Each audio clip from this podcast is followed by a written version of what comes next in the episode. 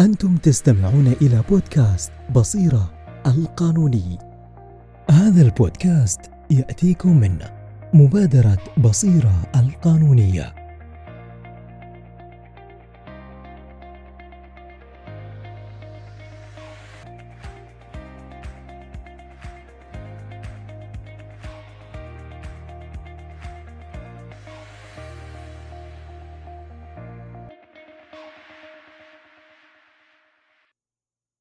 هلا وسهلا بكم في حلقة جديدة من بودكاست بصير القانوني. اليوم حلقتنا حيكون محور حديثها عن المحامي المتدرب بداياته تجاربه تحدياته وفرصه. ضيفنا في هذه الحلقة هو سعادة المحامي ثامر السكاكر. طبعا أستاذ ثامر غني عن التعريف هو محامي ومستشار قانوني شريك مؤسس ومدير لشركة الراشد والسكاكر للمحاماة محكم ومهتم بالتدريب القانوني. أهلا بك أستاذنا عبر الأثير. يا هلا وسهلا حياكم الله جميعا وشكرا لكم على كريم دعوتكم وعلى هالمبادرة الطيبة منكم. أحب أرحب كمان بالزميل مهدي الشمري اللي راح يشركني تقديم هذه الحلقة. أهلا مهدي. أهلين جوري. إذا أتمنى لكم استماع ماتع ومثري لهذا الحوار. أهلا وسهلا أستاذ ثامر سعيدين جدا بحضورك معنا. أنا السعيد والله بلقائكم ولقاء المهتمين والمتابعين آه، لمبادرة بصيرة الله يجزاك الجنة أستاذ رب. نبدأ الحوار أستاذي بداياتك مع مهنة المحاماة كيف كانت؟ ما هي أصعب التحديات التي واجهتها في تلك الفترة؟ حدثنا عنها أستاذ ثامر بسم الله الرحمن الرحيم آه، يمكن الإشكالية الكبرى كانت في بداياتنا هي يمكن عدم آه، وضوح آه، خلينا نقول سوق العمل فيما يتعلق بمهنة المحاماة. ما كان أيام الجامعة لدينا خلينا نقول ذاك الربط بين واقع ال- المهنة وبين آه، الجهة الأكاديمية اللي تعطيك آه، خلينا نقول التعليم. آه، ما كان زي اليوم مثلا خلينا نقول في تويتر في مثل هالمبادرات الطيبة الموجودة مثل مبادرتكم. اللي تعكس لك أقل شيء صورة عن الواقع اللي موجود وتقدر من خلاله إنك تتخذ قراراتك تفكر آه، تعرف وين الاتجاه المناسب لك. آه، يعني أشبه ما يكون هو إنه مغامرة. أنت يعني تخرج من الجامعة وتتوجه آه، للبحث عن وظيفة. فكان أصعب شيء اللي هو هل تقدم على مهنة المحاماة وتدخل غمار هذه المه- المهنة أو إنك لا والله تتخذ الطريق المعتاد واللي هو ما يتعلق آه، بالعمل إما في جهات حكومية أو شركات. مع إنه ذاك الوقت يعني ما ما هو وقت طويل جدا 10 12 سنة تقريبا. آه، ما كان يعني ذاك خلينا نقول المهنة لسه بادية تاخذ الزخم حقها واللمعه حقتها آه، مقارنة باليوم. كان أعداد المحامين يمكن ذاك الوقت ما يتجاوز يمكن 2000 محامي. بعكس اليوم يعني أنت تتكلم انه العدد يتجاوز 6000 أو 7000 محامي.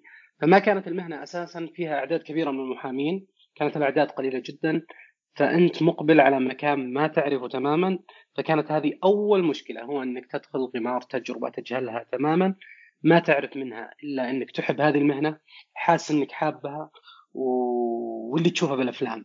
تشوف أفلام مصرية تشوف أفلام أجنبية. فهذا اللي تعرفه عن المهنة. بس الواقع وش بالضبط؟ تجهله. آه، طيب أستاذ ثامر الآن في الوقت الحالي هل تنصح بهذه المهنة؟ أم أنها يعني الآن أصعب من آه، ذي قبل؟ جميل. الإشكالية اللي اليوم موجودة في مهنة المحاماة يمكن على شقين. أول شيء أنه جت فترة معينة صار التوجه فيها للمهنة آه، خلينا نقول زي الموضة. بمعنى آه، أصبح الإقبال على قسم القانون كبير آه، وأصبح بناء عليه الناس تتجه إلى مهنة المحاماة بناء على خلينا نقول الموضة الكل يريد أن يعمل في هذه المهنة أو آه، يريد أن يجرب مهنة المحاماة. وبالمقابل المهنة حديثة أنت تتكلم عن نظام صدر عام 23 تقريبا. نعم المهنة سابقا كانت موجودة ولكن إحنا نتكلم أنه أصبح في نظام يعني آه، خاص بهذه المهنة وفي رخصة تحصل عليها من خلال جهة آه، مختصة. بعكس سابقا كانت الأمور مختلفة. يعني كان آه، قديما تأتي إلى المحكمة ويتم عمل اختبار لك ويوافق عليك أن تترافع أو لا تترافع آه، أو من خلال هذا القديم جدا. ثم بعدها صار فيه آه، اللي هو تأخذ أشبه ما يكون بسجل خاص بالإستشارات القانونية وغيره. فالمهنة أصبحت موضة. ثم اليوم تتكلم عن أعداد متدربين يصل ل 11000 متدرب إذا ما كانوا أكثر. فالأعداد الجاية كبيرة جدا. آه هذا له ميزة. الميزة آه إنه راح يكون فيه خلينا نقول فرص وجود محامين جيدين كثيرة. العدد الكبير هذا يعني إنه سيبرز أسماء جيدة ولن آه، يكون الناس مضطرين للتعامل مع محامي لأنه محامي حتى لو كان غير جيد. يعني مثلا سابقا قد يكون والله أنا مضطر أتعامل لأن المحامين قليلين فما لي خيارات. بعكس اليوم الخيارات كثيرة في شباب كويس جاي محب للمهنة وعنده خلفية وثقافة جيدة. فالمهنة بشكل عام هي جيدة. وإذا قسناها على دول العالم الأخرى في مساله عدد المواطنين لكل محامي ما زال العدد قليل. يعني أعتقد أن نحتاج أن نصل ماني متأكد من الرقم لكن أعتقد نحتاج نصل إلى 20000 أو أكثر آه، من المحامين حتى يعني نتوافق مع الأرقام العالمية ونكون آه، مثلهم في آه، هذه المسألة. فالمهنة تحتاج عدد ولكن يظل إنه الإقبال كبير وخاصة إنه أصبحت هي توجه لكل من تقاعد من عمله، من يتقاعد من عمله في أي جهة كانت مثلا وكان درس الشريعة والقانون أصبح يتجه لمهنة المحاماة ك خلينا نقول دخل إضافي وليست جميل. كمهنة أساسية. جميل. آه، أستاذ تامر من واقع التجربة برأيك ما هي أهم معايير القبول للتدريب في مهنة المحاماة؟ أه انت تتكلم عن المتدرب كيف أقبله؟ إي نعم لا المعايير التي يستند إليها في آه، قبول المتدرب في مكاتب المحاماة. يهمني أنا في البداية واللي أعتقده إنه هو من أهم الأشياء إنه يكون لدى هذا المتدرب شغف للعمل في هذه المهنة. عندنا مشكلة متعلقة إنه البعض يأخذ المهنة آه، وسيلة انتظار وقضاء وقت وإن حصل فيها فلوس آه، يعني راتب لحين وصول الوظيفة التي يريدها. فبعضهم مثلا يريد وظيفة حكومية فيجي ويعمل في مهنة المحاماة لمدة والله خمس شهور ست شهور إلى أن تأتي وظيفته اللي كان ينتظرها. وهذه بالنسبة لي مشكلة. فإذا ما كان الشخص لديه شغف في المهنة يريد أن تكون هذه مهنته فأنا بالنسبة لي ما هو هذا الخيار المناسب. أيضا يهمني الكاريزما حقت الشخص اللي جاي يتقدم على الوظيفة. هذه الكاريزما مناسبة آه، مقبولة الشخص يعني تتقبله في أن يعمل في هذه المهنة. بالمقابل أنت حريص دائما على أن يكون هذا الشخص لديه آه، أسلوب في الحديث بشكل لبق ومناسب لأنه هذا الشخص إما سيتعامل مع موكلينك وأيضا سيتعامل مع أصحاب الفضيلة القضاة واللي يتطلب في كلا الأمرين آه، أن تكون جيد جدا في تحدثك في اختيارك لألفاظك لكلماتك لأسلوبك في التعامل. آه، ف آه، أصحاب الفضيلة القضاة دائما لهم مكانتهم لهم احترامهم اللي يجب أنك ما تتجاوزوا باي حال من الأحوال مهما وصل الأمر. فدائما أنت تتعامل معهم. يجب أن تكون لديك الأخلاق واللباقة اللازمة للتعامل مع أصحاب الفضيلة وبالمقابل أنت بحاجة أن تتعامل مع موكلك اللي هو خلينا نقول هذا عميل بالنهايه يجب أن تتعامل معه بالشكل المناسب. آه، أيضا من المهم عندي إنه يكون هذا الشخص لديه سرعة بديهة. آه، يعلم متى يجب عليه أن يرد ومتى يجب عليه أن يصمد. يعلم وش الوقت المناسب آه، للتعليق على مثلا والله كلام خصمه في الدعوة أو غيره. تكون لديه سرعة بديهة. لو كنت في اجتماع مع إحدى العملاء وتقدم لهم استشاراتك القانونية فأنت بحاجة إنك تكون سريع في بديهتك ل آه والله إذا عرضت نقطة معينة أو شيء لأن بعض الاجتماعات تكون عاجلة يعني يتخذ فيها قرار في لحظتها فلازم تكون عارف كيف تقيس الأمور وسرعة بديهتك في هذه النقطة. آه ودائما آه لابد أن يكون تصرفك جيد في اختيارك ل آه هذه السرعة فما يكون تصرفك أحيانا عشوائي سريع بديهة لكن تعلم أنه ما يقال في هذا الاجتماع وفي هذه الجلسة خطأ لكنك تقرر أنك ترد أو تعلق مع إنه كان الواجب أن تنتظر لعدم وجود ضرر لين تحسبها بشكل جيد فحسن التصرف أمر مهم جدا بالتأكيد أن التحصيل الدراسي مهم آه، وجودة هذه الدراسة أمر مهم آه، لكني أنا يعني فصلت أكثر فيما يتعلق في الجانب الآخر باستثناء الجانب الأكاديمي ولا يعني هذا التقييم للجانب الأكاديمي. جيد. آه، أستاذ تامر عندما ينتهي الطالب من فترة دراسة ويفكر في مهنة المحاماة. ثمة أسس يجب مراعاتها في اختيار مكاتب المحاماة للتدريب. حدثنا عن تلك الأسس برأيك. أعتقد يعني خلينا نتفق أنه مثل المهن اللي مثل مهنة المحاماة وغيرها هي مبنية على تقديم خدمة هي لا تقدم سلعة. فأنت ما تستطيع إنك تأتي في يوم من الأيام ولو أخفقت بجانب أو بآخر إنك والله تغير بضاعتك أو اسم بضاعتك سيظل اسمك هو المهم. لذلك أهم ما يهمني عندما أتقدم إلى مكتب محاماة للعمل عنده إني أنظر لسمعه هذا الشخص هذا المحامي هذا المكتب. هل هي سمعة جيدة؟ هل الشخص جيد في عمله في أدائه؟ هل الشخص آه، جيد في تعامله مع عملائه؟ هل الشخص يحفظ حقوق الآخرين؟ آه، هل لديه مشكلات مع عملائه في مسألة الأتعاب وغيره؟ آه، هذه الجوانب المتعلقة في السمعه هي أمر مهم جدا لأن هذا الاسم سيكون في سي مستقبلا. أنت عملت لدى فلان وفلان وفلان. ولذلك هم جزء من سمعك لذلك مهم جدا إنك تنتبه لمسألة السمعة. الأمر الآخر المهم أن يكون هذا المحامي هو من يباشر العمل بنفسه. بمعنى ما هو مسلم مكتبه لأشخاص آخرين آه، للقيام بهذه الأعمال سواء سعوديين أو غير سعوديين. آه، ما في إشكال. قد يكون المكتب والله كبير أو الشركة كبيرة للمحاماه وفيها عدد كبير من المحامين وكل محامي مسؤول عن نوع من أنواع العمل القانوني. آه، أو والله هو يرى صاحب المكتب بأنه يريد أن يجعل والله في الواجهة آه، أحد المحامين الآخرين من المنسوبين المكتب موظفين. ما في إشكال. ولكن أن يكون عالم بحال المكتب موجود مو يكون شخص والله عنده عدد من المتدربين وموظفهم وبالمقابل في شخص جالس يدير العملية بين المتدربين هذه وهو ما يعرف عن قضاياه ولا يعرف عن شغله ولا يعرف عن إنتاجية مكتبه ولا شيء فقط ينتظر أرباح نهاية السنة آه، أو ايا كان موعدها ويستلمها وانتهينا وليحدث ما يحدث. آه، أيضا من الأمور آه، المهمة مراعاة مسألة وجود برنامج واضح لتدريب المحامي المتدرب بمعنى إنه عندما تأتي يجب أن يكون هذا المحامي يعرف كيف سيتعامل معك وش الآلية اللي من خلالها راح يوصلك لأن تكون بعد ثلاث سنوات محامي جيد آه، جدا آه، محامي يفخر أن يقول إنك أحد الملتزمين في المكتب. ليس يعني لا يصح أن تكون هذه الآلية آلية عشوائية كيفما تأتي الظروف. آه، يجب انه يكون في برنامج واضح حتى لو كان غير معلن لكن غالبا المحامين اللي تدربوا سابقا عند نفس المكتب يخبرونك إنه والله تدرج معنا في واحد اثنين ثلاثة سلمنا قضايا صغيرة ثم بدأت تكبر واحدة تلو الاخرى وما شابه. أيضا مهم مراعاة ظروف التوظيف حاليا. آه، وهذه نقطة مهمة جدا ما يتعلق والله في وجود أزمة كورونا آه، انخفاض العمل قد يقل التوظيف يجب أن هذا الأمر لا يؤثر على الشخص في البحث ولذلك ما يجعل إنه يختار أي مكتب ايا كان آه، يجب أنه يختار مكتب مناسب ولا ينظر لمسألة قلة الفرص في هذه النقطة. أيضا أمر مهم جدا أن يكون هذا المكتب يقدم لك أجر ويتعامل معك كموظف وليس آه، أن تعمل لديه بالمجان. هذه أعتقد أبرز النقاط اللي آه، ممكن نتكلم عنها في هذا الجانب. جيد.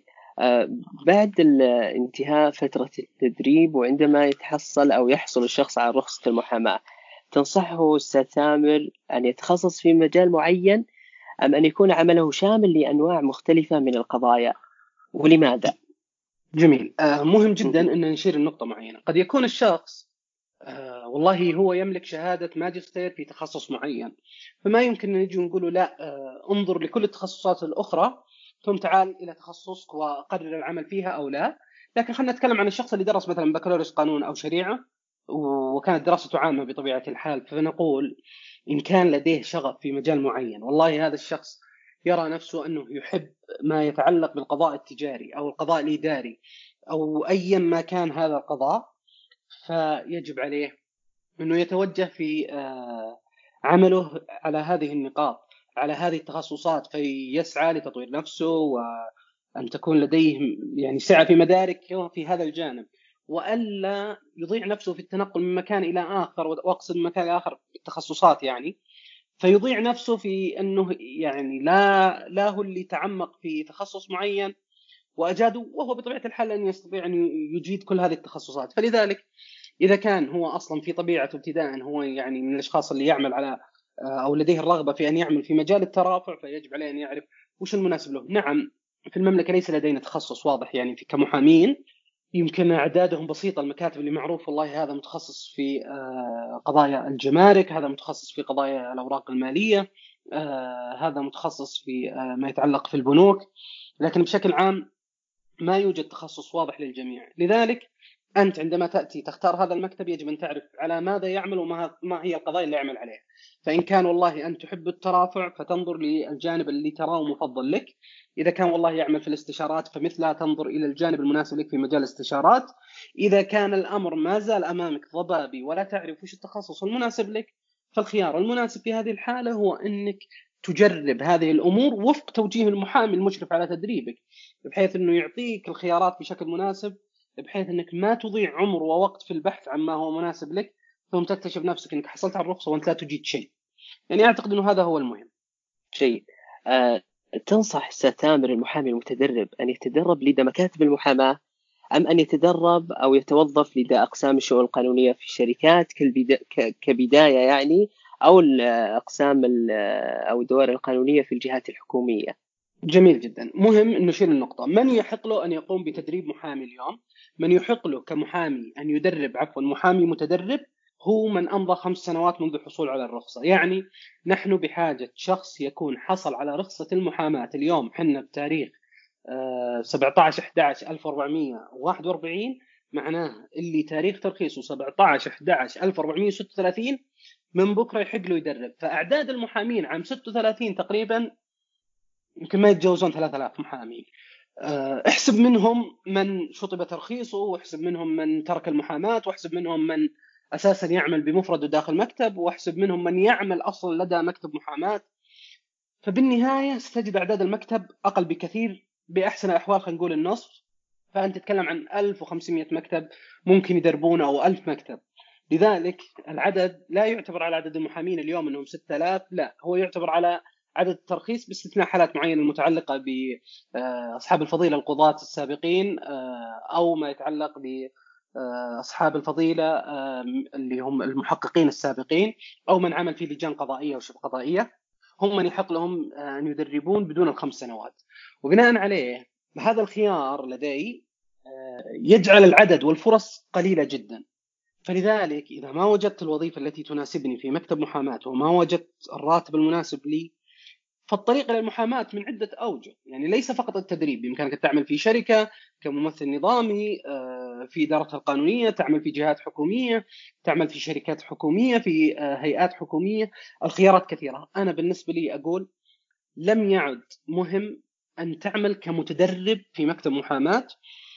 آه، الفرص للعمل من ناحية الأجر المالي لدى غير قطاع المحاماة هي أفضل، لكن إذا جاك في والله مكتب أو شركة محاماة راتب مناسب فلا شك أن هذا هو الأفضل بالنسبة لي ولكن آه، مقارنة بالجانب المالي وبجودة التدريب لا شك أنه أعتقد أنه العمل في الجهات الأخرى اليوم أسهل من أن تعمل لدى مكتب محاماة لندرة الفرص وضعف الرواتب. أها جيد. آه، أستاذ ثامر آه، كيف يسوق المحامي لنفسه في بداياته؟ أفضل مسوق للمحامي هو عميلك. ما في مسوق أفضل منه نهائيا. آه لا تقول لي إعلام لا تقول لي social media آه طبعا أنت ما يخفاك أستاذ إنه آه إحنا ما يحق لنا كمحامين نعلن عن أنفسنا.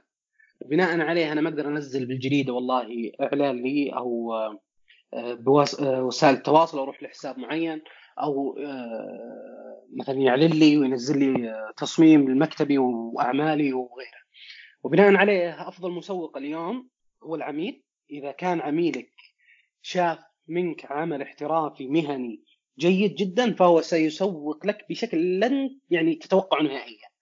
آه هذه السمعة تنتشر سواء عميلك أو عندما يتحدث عميلك عنك عند الآخرين فهم ينقلون أيضا هذه السمعة، فهذه تقريبا هي أهم مسوق. النقطة الأخرى أحيانا يعني إذا كنا صريحين بعض القضايا الجماعية تعطيك صيت لما تستلم قضية جماعية هي آه، تعتبر من القضايا اللي آه، تبرز أسماء. أحيانا قضايا الرأي العام هي من الأشياء التي تسوق وأقصد بقضايا الرأي العام عندما يكون هناك والله قضية معينة وحصلت على آه، زخم إعلامي معين فمن يتولاها عادة يكون اسمه ظاهر وواضح. لكن هذه استثناءات معينة. لكن دائما أنا برأيي إنه العميل هو أفضل مسوق لك ولعملك ولجودة عملك. ممتاز يا أستاذ ثامر لكن كبداية للمحامي كيف يتحصل على هذا العميل؟ كيف يزرع الثقة في العميل حتى يجي المكتبه وهو تو في البداية يعني؟ أحسن آه ابتداء السؤال متى يجب على الشخص أن يفتح مكتبه إذا كان ليس لديه عملاء فأنت اليوم عندك خدمة فمن غير الطبيعي إنك تفتح المكتب وأنت ما عندك عملاء ولذلك العملاء مبنيين على علاقات دائما علاقاتك جيدة فان تحصل على هذا هذا العميل آه، ان تحصل بالتوصيات من الآخرين. يعني أشبه ما يكون سؤالك ب آه، كيف أجد عملائي ويأتون إلي؟ علاقتك الجيدة بأساتذتك اللي تدربت معهم عندهم بعض القضايا قد تكون من القضايا اللي هم أساسا ما يستلمونها آه، أو عنده ضغط عمل فيبدأ يحول لك هذه القضايا فتتعرف على هؤلاء العملاء ثم يمارسون لك هذا التسويق. لكن دائما خلينا نقول الأبرز هو وجود العلاقات لديك وجود علاقات كويسة سواء مع أشخاص آه، آه، والله من رواد الأعمال أو رجال الأعمال أو تتكلم عن أشخاص يعملون في شركات معينة. هذه العلاقات هي عادة تجلب لك العمل. وغالبا يبدأ العميل في تجربتك في أمر صغير يعني ما يسلم قضية كبيرة أو شيء آه، عشان ما يخاطر يعني فيتأكد بالبداية إنه والله انت جيد ومناسب ثم يبدأ آه، يزيد التعامل معك. فدائما هي العلاقات آه، دائما هي التسويق لنفسك من خلال أحيانا حضورك للمؤتمرات والمنتديات المتعلقة في مجالات تجارية. نقطة مهمة جدا. لا يمكن أن تسوق لنفسك عند أهل مهنتك. هذه نقطة مهمة. بمعنى آه معليش في مثل الحجازي يعتقد أو كذا يقول لك ما لا تبيع الموية في حارة السقايين فهذول كلهم عندهم موية وهم سقايين أنت جاي تبيع موية عندهم؟ هم ليسوا بحاجة للماء. فأنت اليوم لما تحاول تبرز نفسك بوساط المحامين وملتقيات ومؤتمرات المحامين لن يأتي محامي منهم يقول لك استلم قضاياي الشخصية مثلا. ما هو هذا المكان المناسب للتسويق إلا إذا كنت تسوق لنفسك للبحث عن وظيفة. لكن إذا كنت تسوق لنفسك للبحث عن عميل فليس هذا هو المكان المناسب للتسويق. لا تأتي لتسويق نفسك أمام أصحاب المهنة. غالبا ومعروف وكذا. أصحاب المهنة بينهم أحيانا نقول يعني تضاد وبينهم آه، صراعات في المحاكم وغيره. ما هو منطق إنك تجي لم آه والله مؤتمر قانوني وتسعى للتسويق نفسك بإبراز نفسك وقوتك وغيره وأن تبحث عن عميل لمكتبك. فهو هذا الشخص لن يأتي إليك بناء عليه أنت بحاجة لمؤتمرات تجارية، مؤتمرات صناعية، أنت بحاجة إلى آه والله مثلا آه مثل اللقاءات والندوات المتعلقة في جانب أنت مهتم فيه ولكن ليس موجها للمحامين فيكون تواجدك فيه هو المناسب. لذلك أشوف أنا كثير من الأشخاص يخطئ إنه يحاول يبرز نفسه آه، لدى أصحاب مهنته وإبراز نفسك أمام أصحاب مهنتك لن يجب لك عملاء. أها جميل.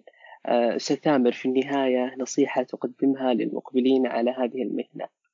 آه، يهمني أمر مهم جدا، اولا أسهل طريق يعني أو من السهل جدا في مهنة المحاماة أن تكسب المال. أسهل شيء أن تكسب المال ولكن بين قوسين هل هو حلال أو حرام؟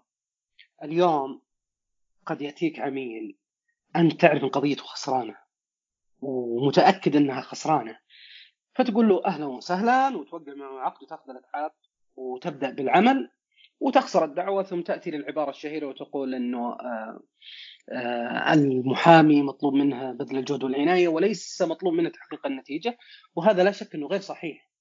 بالنهاية ما دمت تعلم أن هذه الدعوة خسرانة فما يجوز لك إنك تقوم بعمل معين وانت تعلم إنه لا يجوز لك هذا المال مثله مثل لو ذهبت أنت إلى والله مقاول يبني لك بيت على أرض لا يمكن أن يعني يتم بناء منزل عليها ويعلم المقاول أنه سينهار. لا شك أنك أنت هنا فأخذت هذه الأموال وانت تعلم أنه لا يجوز لك أن تبني على هذا المكان لأنه سينهار. ولذلك هذا من أكل أموال الناس. لا شك بالنسبة لي إنه آه، بغير حق أو بالباطل. بالمقابل لا تستغل فورة أعصاب الناس بمعنى. أحيانا قد يأتيك العميل وهو مضغوط نفسيا بسبب موقف معين حدث له أو مشكلة سواء آه، الزملاء مثلا اللي مختصين في قضايا أحوال الشخصية أو في نزاع بين أهل في تركات أو شركاء في جانب تجاري. ثم يأتي وتستغل هاللحظة هذه بأنك تقول بسم الله يلا خلينا نشتكي خلينا نسوي خلينا نحط خلينا نجيب آه، وتبدأ في الدعوة وتعتبرها إنها خلينا نقول آه، أو يعني ما أعرف وش المسمى اللي يناسبها لكنه يعني خلينا نقول آه، فرصة جت والفرصة يعني يجب استغلالها بأسرع وقت. فأنت صدت هذه الفريسه أو اللي جتك ومباشرة وانتهيت وعملت. مع إنه المشكلة يمكن حلها بشكل بسيط جدا بدون أن تصل للمحاكم. قد يختلف معي الكثيرين في النقطة الثانية هذه بأنها فعلا هي فرصة ولا في أي إشكال. لكن أحيانا قد يمكن لو أتت زوجة أو زوج لك وأنت مختص في قضايا الأحوال الشخصية ويريد ان تريد أن ترفع دعوة على زوجها. وبس خليتها تنتظر يوم يومين لين تهدى مضبوط آه قد تعود المياه لمجاريها ويعني يعيشون آه حياة سعيدة وجيدة. وأيضا شريك مع شريكه قد تذهب آه المشكلة والموقف الشخصي اللي صار بينهم أو الموقف العملي أحيانا وتنحل كل هذه الأزمة ويستمرون في شركتهم ويحققون نجاحات كبيرة. فلذلك أنا أقول يجب الإنسان أن يعني ينتبه لهذه النقطة إنه الكسب سهل جدا ولكن السؤال مدى حلال وحرام هذا الكسب؟ الثاني الأمر الآخر إنه يجب عليك أن تحفظ هذه المهنة. هذه المهنة يجب عليك أن تحفظها. ما دمت منتسب لها يجب الا تسيء لها. ما تبي بيوم من الأيام إنه تنتشر سمعة عن المحامين بأنهم سيئين أو لا يلتزمون مثلا في عقودهم لا سمح الله أو يأكلون أموال الناس أو غيره. وان شاء الله إن الجميع إن شاء الله بهم خير وبركة. ولكن إحنا نقول دائما حافظ على مهنك لأن سمعة مهنك هي سمعة سمعة لك. آه الأمر الثالث إذا كنت محامي متدرب فاحفظ سر المحامي اللي تعمل لديه وكن وفي له ومخلص وأمين آه لا تنتقده أو تنتقد مساوئه لدى الآخرين ولا تسبب أخبار مكتبه للآخرين وأيضا أنت كمحامي عندما يكون لديك متدربين لا تستغل جهدهم وتعبهم وتأكل هذا كله بدون أن تعطيهم أجر وراتب عليه وتجعلهم يعملون بالمجان. أيضا امنح هؤلاء المتدربين الثقة اللازمة مع المراقبة للأعمال بشكل مناسب لأنه بالنهاية أنت مؤتمن على كل هذه الأعمال. آه لازم تتعامل مع هالمحامي المتدرب على أنه بكرة بيكون زميلك ومحامي معك أيضا ويجب عليك إنك تنتبه له آه ويكون شخص تفخر فيه بكرة لما يكون أنت وإياه في خلينا نقول أحيانا حتى لو كنتم أخصام يعني وكلاء عن أخصام إنك تفخر إنه هذا الشخص هو كان بيوم من الأيام يتدرب عندك. سلامتك الله يجزاك الجنة. الشكر والإرفان يجزله والبلو لشخصك أستاذ تامر الله يجزاك الجنة. مستمعين الكرام لا تنسوا مشاركة هذه الحلقة مع من تعتقدون أنها تهمه وكذلك لا تنسوا تقييمنا عبر الأبل بودكاست أو أي منصة تانية تسمعون من خلالها. تحياتنا لجنة التدريب والتطوير بمبادرة بصيرة. نلتقي قريبا. في أمان الله.